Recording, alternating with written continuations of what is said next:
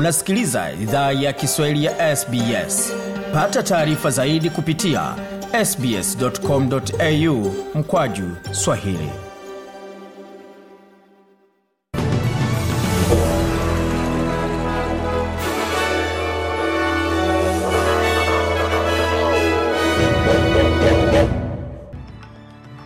Jambo popote ulipo na karibu tena katika makala idhaa ya Kiswahili ya SBS. Uko na migode migerano, tukualetea muktasari wa habari kutoka studio zetu za SBS Radio.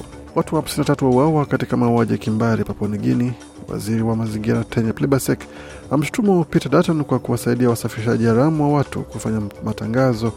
Nako nchini Tanzania, Rais Samia Suluhu Hassan aongoza maziko ya aliyekuwa waziri mkuu Ed Lowassa na Marekani kutumia kura ya turufu kuzuia azimio la Algeria. Na katika michezo, timu ya wapiga mbizi ya Australia almaarufu The Dolphins waisaidia Australia kushinda medali mbili za dhahabu katika mashindano ya dunia ya kuogelea. Jeshi la polisi nchini Papua New Guinea limesema takriban watu 53 wameuawa katika kile ambacho wa mamlaka wanaamini kinaweza kuwa ni mauaji makubwa ya kimbari katika historia hivi karibuni ya nchi hiyo. Inaaminika wanaume hao walipigwa risasi na kufa katika hali ambayo polisi wanadai ni shambulizi katika jimbo la Enga ambalo liko katika milima ya kaskazini ya nchi hiyo. Shirika la habari la ABC limeripoti kuwa jeshi la polisi linatarajia kupata miili mingine wanapoendelea kufanya msako katika maeneo ya karibu ya tukio. Mamlaka wanaamini wanaume hao walishambuliwa walipokuwa wakielekea kuishambulia kabila jirani.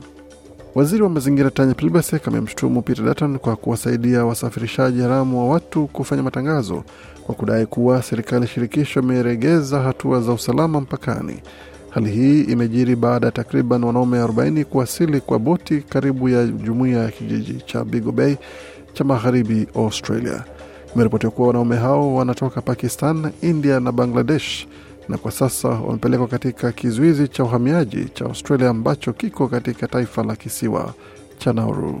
Tangazo hilo limesababisha vita vya maneno kati ya waziri mkuu Anthony Albanese na kiongozi wa upinzani wa shirikisho Peter Dutton ambaye amesema operesheni za mipaka ya Australia zimeregea chini ya serikali ya Albanese. Tukisalia katika masuala ya siasa, shirikisho seneta huru Jaki Lambi amesema hajashangaa wa Australia wamesema wanaunga mkono mageuzi ya makato ya kodi wakizingatia shinikizo za gharama ya maisha.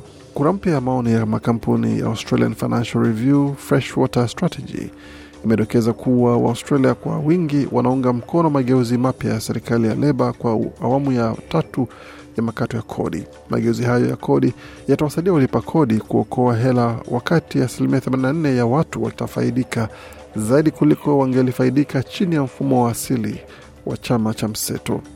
Kura hiyo ya maoni imeonyesha kuwa asilimia 44 ya watu wanaunga mkono mageuzi mapya kulinganisha na asilimia 15 wanaopinga mageuzi hayo. Barani Afrika, rais wa Tanzania Samia Suluhu Hassan ameongoza maziko yaliyekuwa waziri mkuu wa taifa hilo Edward Ngoyai Lowassa yaliyofanyika jana nyumbani kwake Monduli, Arusha, na kuhudhuriwa na viongozi mbalimbali wa serikali pamoja na wanasiasa kutoka vyama vya upinzani. Akizungumza wakati akitoa salamu za pole kwa familia na wananchi wa Tanzania, Rais Daktari Samia Suluhu Hassan alisema kwamba njia nzuri ya kumwenzi hayati Lowassa ni kufanya siasa za maridhiano na siasa za kujenga hoja kuheshimiana, kustahimiliana bila kulumbana wala kutikisa misingi ya taifa. Hata hivyo, Rais Samia ameongezea kusema kuwa Lowassa ni kiongozi aliyeacha funzo kuwa watu wanaweza kutofautiana katika mitazamo na sera bila kuvunja misingi ya utaifa wao. Katika taarifa zingine za kimataifa, kura ya turufu ya Marekani itaweza kutumika kuzuia mpango wa Algeria unaotarajiwa kufikishwa mbele ya Baraza la Usalama la Umoja wa Mataifa wiki hii wa kusitishwa mara moja vita vya Israel dhidi ya Gaza, kwa mujibu wa balozi wa Marekani wa Umoja wa Mataifa. Linda Thomas Greenfield amesema katika taarifa yake Jumamosi kwamba Marekani imekuwa ikifanya kazi kwa miezi kadhaa juu ya suluhisho endelevu la mzozo wa Gaza ambao utaleta kwa haraka na utulivu endelevu kwa Gaza kuanzia angalau wiki sita na kisha kuchukua hatua za kujenga amani ya kudumu. amesema mpango huu ambao Marekani inaofanyia kazi pamoja na Israel, Misri na mataifa mengine unawakilisha fursa bora ya kuwaunganisha mateka wote na familia zao na kuwezesha kusitisha mapigano kwa muda mrefu, kuruhusu chakula zaidi cha kuokoa maisha, maji, mafuta, dawa na vitu vingine muhimu kuwafikia raia wa Palestina wenye uhitaji mkubwa.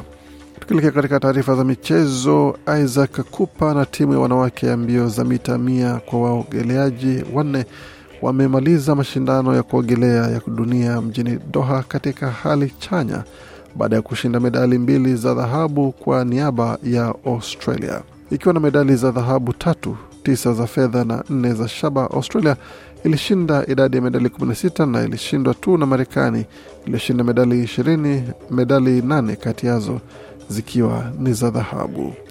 Na tukitazama kwa haraka hali ilivyo katika masuala ya utabiri wa hali ya hewa mjini Perth nyuzi joto ni 42, wakati Adelaide ni 34, Melbourne ni 23, Hobart 21, Canberra ni 26 na mvua pamoja na dhoruba ikiendelea huko pia, wakati Sydney itakuwa ni 27 na dhoruba pamoja na mvua kali. Brisbane ni 30 na mvua zikishuhudiwa pia, wakati Darwin pia ni joto pale ni 30 na mvua zikishuhudiwa katika maeneo hayo. Kufikia hapo ni mwisho wa taarifa za habari ambazo tumeandalia kwa sasa. Usa zapata makala mengine mengi ambayo tumekuandalia kwenye tovuti yetu anaone ambao ni sbs.com.au mkwaju Swahili. Penda, shiriki, toa maoni, fuatilia idhaa ya Kiswahili ya SBS kwenye Facebook.